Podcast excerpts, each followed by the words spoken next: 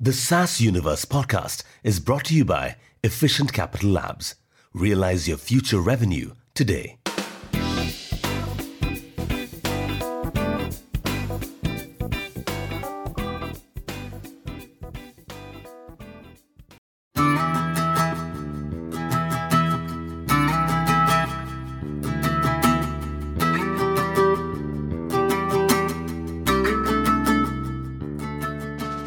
Vast landscape of the business world, there are individuals who stand out as beacons of inspiration and wisdom. Shreesha, a seasoned entrepreneur and investor, is one such remarkable figure. Shreesha's story doesn't just end with his entrepreneurial achievements. Recognizing the importance of mentorship and giving back to the startup community, he embraced the role of a guiding light for aspiring founders. With a wealth of knowledge and a deep understanding of the Indo US startup ecosystem, Shreesha became a mentor, sharing his wisdom and expertise with countless young entrepreneurs. His ability to see beyond the surface and grasp the underlying dynamics of the business landscape has earned him a reputation as a thought leader and a trusted advisor. Shreesha is now working on an exciting new venture in stealth mode. With his experience and success in starting and exiting multiple startups, the anticipation for his next endeavor is sky high. But that's not what this podcast is about. Instead, let's rewind back to the very beginning of his journey in the startup world.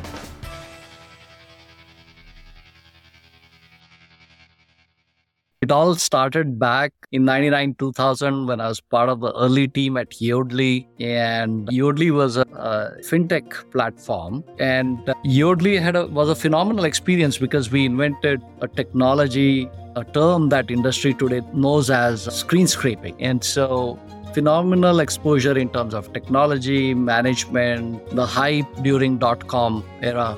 And then decided to come out of Yodlee and do more than engineering. And so went over to the dark side, which is sales did a couple of sales stints and I wanted to be on the other side of the table because I was an entrepreneur. I said, let me see how the world looks like. And yeah, it was eye opening when I was able to speak to a lot of founders when I was doing due diligence on what to acquire. That phase was really exciting. What became boring is afterwards when you have to operationalize the acquisition. That journey firsthand was amazing. I recently started another startup called Lumber, which is a workforce management platform for construction industry. We've not launched the product still, but yeah, excited to do my next startup. And then along the way, I've always been a big supporter of the whole startup ecosystem. So started uh, supporting other founders first by actually going in and helping with their go to market strategies and tactics figuring out what's a growth hack figuring out what personas to target figuring out what segments to go after and then decided to do more than just advising and so started investing. My first investment which is Workato which is which is now big unicorn and doing extremely well. And then yeah and then got to investing in Indo-US corridor which happened more recently. I'm really excited to see how in the Indo-US corridors, enterprise entrepreneurs are just shining. The companies like Morph.ai, SuperSend AI, Evinair are doing phenomenally well. So really excited to be part of the Indo-US startup ecosystem because I think this is the golden era for Indo-US startup ecosystem. In the ever-evolving landscape of Indo-US startups, Shreesha witnessed a remarkable trend unfold. The migration of Indian and Asian origin professionals to leadership positions in major companies has played a significant role in driving innovation. This migration has not only fueled the growth of Indian startups, but has also sparked a surge in the number of unicorns in the country. With over 80 unicorns in India, a staggering 80% of them emerging in the last five years, the startup ecosystem is thriving. Shreesha, as an investor, recognizes the unique opportunities presented by this trend. His keen eye for innovation has led him to invest in companies that have achieved remarkable success. I'm a big believer that Indo-US ecosystem startups in the Indo-US corridor are here not only here to stay but are here to thrive. And I've been traveling back to Asia almost every year and meeting with entrepreneurs. And I can clearly see the change in mindset between my generation when we were back in Asia versus the generation that's coming out today. To take risk today is embraced, whereas in my era, we were um, most of us we were from middle class family where we were taught to be watchful of every step that we take and make sure that with every step there's no risk at all and so from there today this generation that's coming out of colleges they are more risk taker because of the financial condition they are in most of their parents are in IT job or in in job that's you know has afforded them to provide best in class education to their kids. They are exposed to newer technologies right from their colleges get go because of internet and television and different media. The access to technology know how is evened out in the world.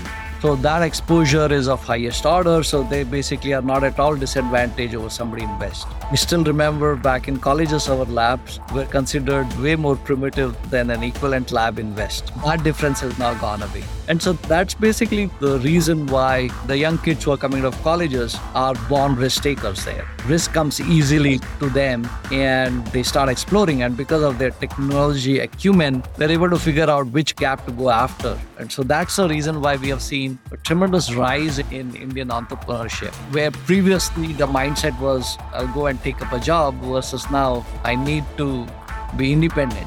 And every year it manifests in even a stronger way. Like last visit of India, I was really surprised when a lot of the entrepreneurs in India were saying that they can easily scale up to four to five million in revenue in B2B from India and neighboring countries. And then when they have to scale, they have to obviously look at Europe and US. And that's when they start spreading their wings. But basically up to four, five here and there million revenue, they can just get it from local businesses, which is amazing. When evaluating founders, Shreesha looks for that unwavering dedication and the ability to treat every dollar invested as invaluable. For Shreesha, it's not about play money or mere experimentation. It's about meticulously planning for success and refusing to back down. As he continues to identify and nurture exceptional founders, Shreesha's mission is to empower and guide them through the challenges and triumphs of the startup world. I'm a big believer that ideas are dime a dozen and everything can be overlooked except the founder's desire to succeed. So when I'm talking to the founders, I'm generally looking at how passionate is the founder, how much the founder is committed to being an entrepreneur and is founder treating the money as investor money or his or her own money because if if they feel that it's a play money they experiment and based on whether it gets validated or not they will then continue the entrepreneurship journey, then it's not for me. A founder is like, this money is valuable, I understand it, and I'm going to go about it in a planned way, but I'm here to succeed. I'll not go down. This is not just an experiment. This is an experiment that's being designed to succeed. That attitude goes a long way. And so I always bet on founders. If you even look at all the phenomenally success companies, they had one thing in common they've had phenomenal founders. And so that makes a big difference. And so that's why I'm all about founders. And usually, in the first meeting, within 15 minutes, I make a decision whether I'm going to back the founder or not. And there have been numerous instances where I've stopped the founder. I said, I know what it is all about, and I've decided to back you. Then the founders are generally surprised. If the founder expresses in any way that I know it all and I don't need any help, then I stay away. But if founder is prudent, the founder understands that odds are stacked against a startup. And so founders need to be selfish, need to be egoless in terms of accepting help from anywhere. In terms of desire to learn, I've seen more openness among the founders, but how do they take advantage of it? That's not common. So, for example, I was asked some time ago, how do I deal with uncertainty or ambiguity? And my response was, I jump in and iterate as fast as I can and learn from the data that's coming out of the iteration. I've always treated failure as nothing but data from which you can learn. Being a continuous learner is fundamental for any founder navigating the ever changing startup landscape. The entrepreneurial journey's core is the ability to learn from failures and find the most efficient pathway to success. Shreesha's insights serve as truth bombs encapsulating the essence of successful entrepreneurship. Passion, continuous learning, and the ability to inspire others are the ingredients that transform a startup into a transformative force. Best founders are more of missionary type than mercenary type. Mercenary in terms of like pirates, right? Everybody likes to hear those adventurous stories, stories of a swashbuckling pirate who's out there to conquer and all of that. But a few of them succeed. Folks who are really passionate about their cause and evangelize it well. Those are the founders who do phenomenally well in breaking new barriers.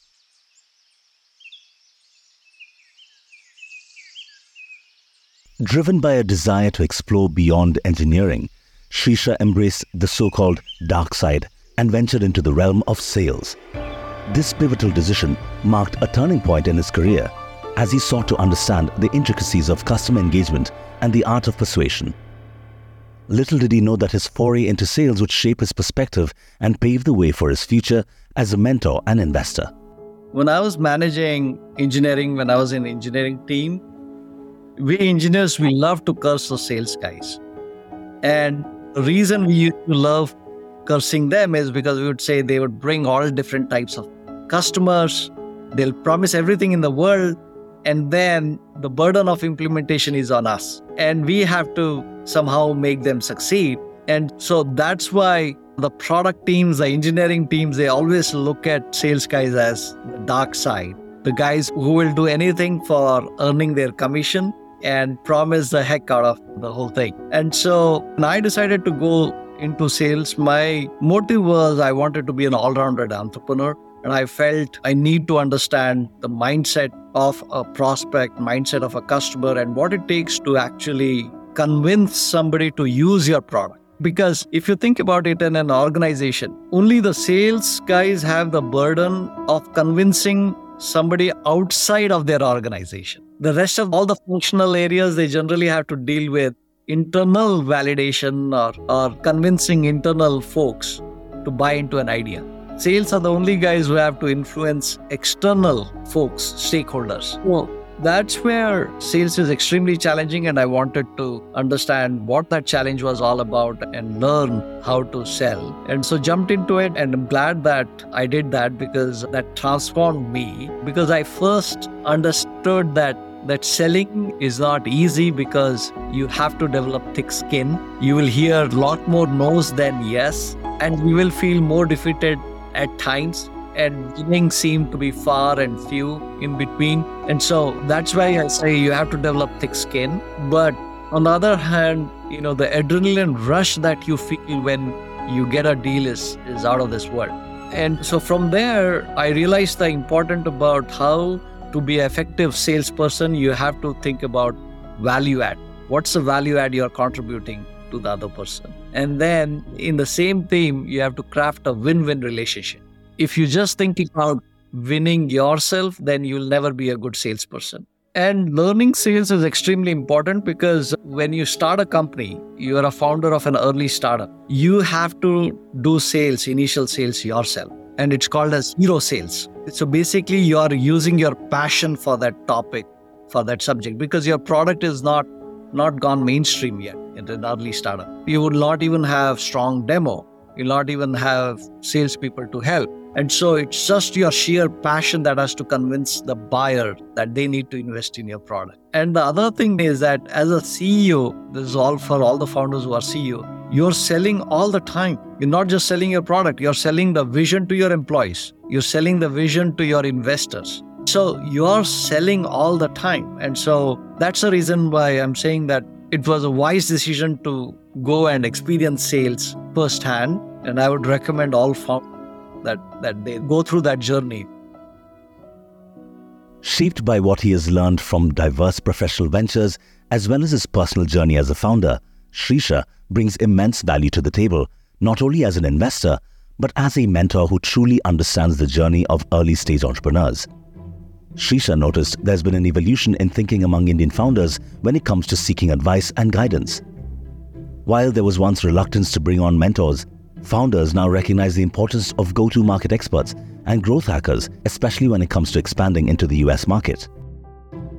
A few years back, when I used to find that founders were reluctant to bring on advisors on board, that was because they felt that seeking help would be like admitting to a mistake or admitting to weakness. I've seen now changing, especially when it comes to US go to market, because every other founder now wants to spread their wings, go beyond India, and US is obviously a big market. They all want to participate. And then a lot of founders realize that sitting in India, it's very difficult to push sales. So they start applying for uh, come out to US and then the struggle is to ramp up quickly so that you can take advantage of local situation. And that's not been easy. And so that's where go to market experts or growth hacking expert will go a long way. And I will say both skills are required go to market and growth hacking. Go to market is basically identifying which markets to go after, running diligently experiments that will tell you which channel, which campaign is working, what messaging is working, and then provides you clues on what could scale and what are the campaigns to can.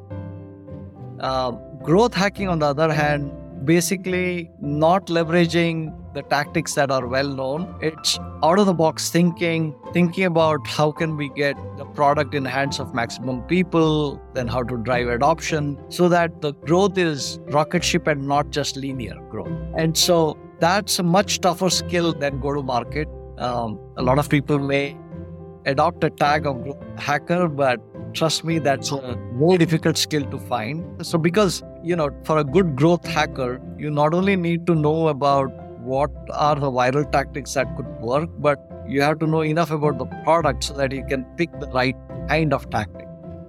So that's where my suggestion to founders is like, as early as possible, try to seek go to market and, and growth hacking help. Finding an investor for a founder with unwavering conviction and an exceptional product can seem like a straightforward task. However, a significant obstacle stands in the way equity. When it comes to funding, many founders are often unaware of revenue based financing, as equity based financing tends to grab the spotlight due to its valuation aspect. Shreesha would have interesting insights on both funding formats, considering his experience as a founder and his involvement with ECL and equity investments. I would say the knowledge and exposure to revenue based financing was very limited before. And that is changing and it's also in some ways accelerated because of the times that we are in right now. Because equity based funding may not be easily available. And so the way I look at it is in an early startup, equity is cheap versus dollar because revenue is not much there and you have plenty of equity to distribute. But as the company matures and you now have a decent amount of revenue, equity becomes very expensive because you as a founder, as employees, you don't want to be diluted more. If you get diluted a lot, then you're not working for yourself. You're not independent. You're working for somebody else. So that hits you at that time, and that's when you look for alternate funding mechanisms. And I see more and more startups now taking advantage of this when they have revenue and they need a capital infusion to do growth or to leverage an opportunity that is in front of them. And no point in going for equity financing at that time because it may take a lot of time and they may not have that time, or it just be available because at the valuation that the VCs are offering, it may just dilute the heck out of the founders because it may take a lot, lot of time and they may not have that time. That's where revenue based financing comes really handy because you can then opt for those instruments, getting the money that you need to go and conquer new geographic regions or to leverage a new opportunity that comes your way. With all the interesting insights and truth bombs that Shreesha has dropped, we couldn't help but be curious to know what current knowledge and wisdom Shreesha would impart to his younger self if he could go back in time to the late 1990s or early 2000s. His journey has taught us the importance of embracing opportunities, learning from failures, and continuously evolving in the fast paced world of entrepreneurship. And as we reflect on this remarkable story, we eagerly await the pearls of wisdom he would share with his younger self, knowing that they would undoubtedly inspire and guide the next generation of aspiring founders. One thing I've learned is, you know, wisdom comes to you either because of time, over the time you just become wiser, or there's a different way of acquiring wisdom, which is to get exposed to as many scenarios as possible. And so, if I were to give an advice to myself, go back in time machine, I would say be proactive in embracing any scenario, any opportunity that comes your way. Don't be afraid of failing. You get exposed to different scenario, your learning will be exponential. And again, I go back to what I said. Failure is a data from which you can learn. You know, people should look at failure as not as I have failed. People should look at failure as I have not yet learned.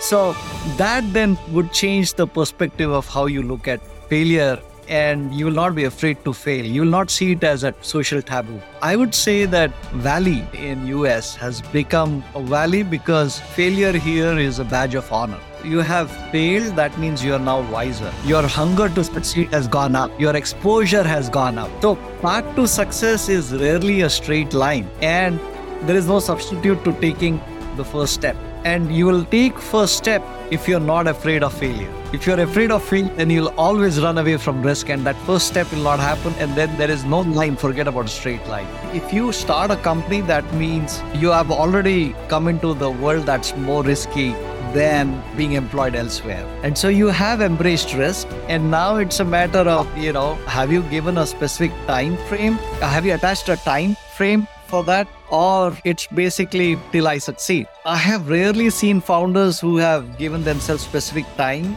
by which to, you know, either they succeed or they go and take up a job. Founders who are like, I will succeed, it's just a matter of persistence and learning. Those are the people who generally make it because they are not afraid of trying again and again. They are not afraid of going back to the drawing board. They're not afraid of giving up on an idea which they are seeing not much traction but they're willing to come up with another idea. The other thing I always recommend CEOs or founders to think about is if a company is successful, it's because of the team. If the company has failed, because of the CEO. So, where I'm leading with that is the importance of having a good team. I have always suggested founders that think about it in a team, don't put the pressure burden on you doing everything. Because if you put pressure on yourself that I am the one who has to make it, I am the one who has to succeed, then the fear of failure will be more intense. But when you have a team with you where you can share ideas, where you can collaborate, where you can help each other in, in down times, that is when you know chances of success go up and you are willing to take more risk. I firmly believe that if you have more eyes on a problem, then there is more likely the chance of you finding a unique solution. Shreesha's story is one that embodies the power of mentorship.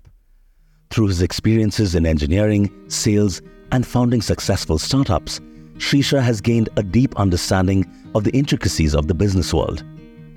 His journey has taught him the value of go to market strategies, growth hacking, and the importance of revenue based financing. But perhaps most importantly, it has instilled in him a belief in the power of mentorship and the impact it can have on aspiring entrepreneurs.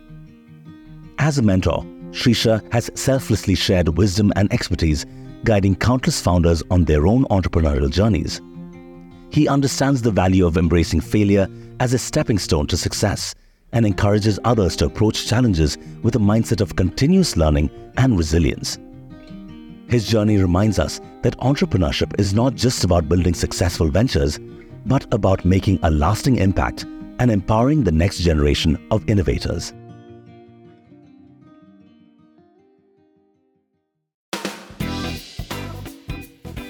That's all for today, folks. Thank you for tuning into the SaaS Universe podcast.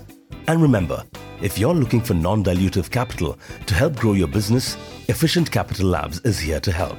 With their unique approach, you can receive up to 60% of your projected revenue as upfront capital, and all within just three days. So don't wait. Head to www.ecaplabs.com to learn more and get started today. Thank you for listening, and we'll catch you next time on the show.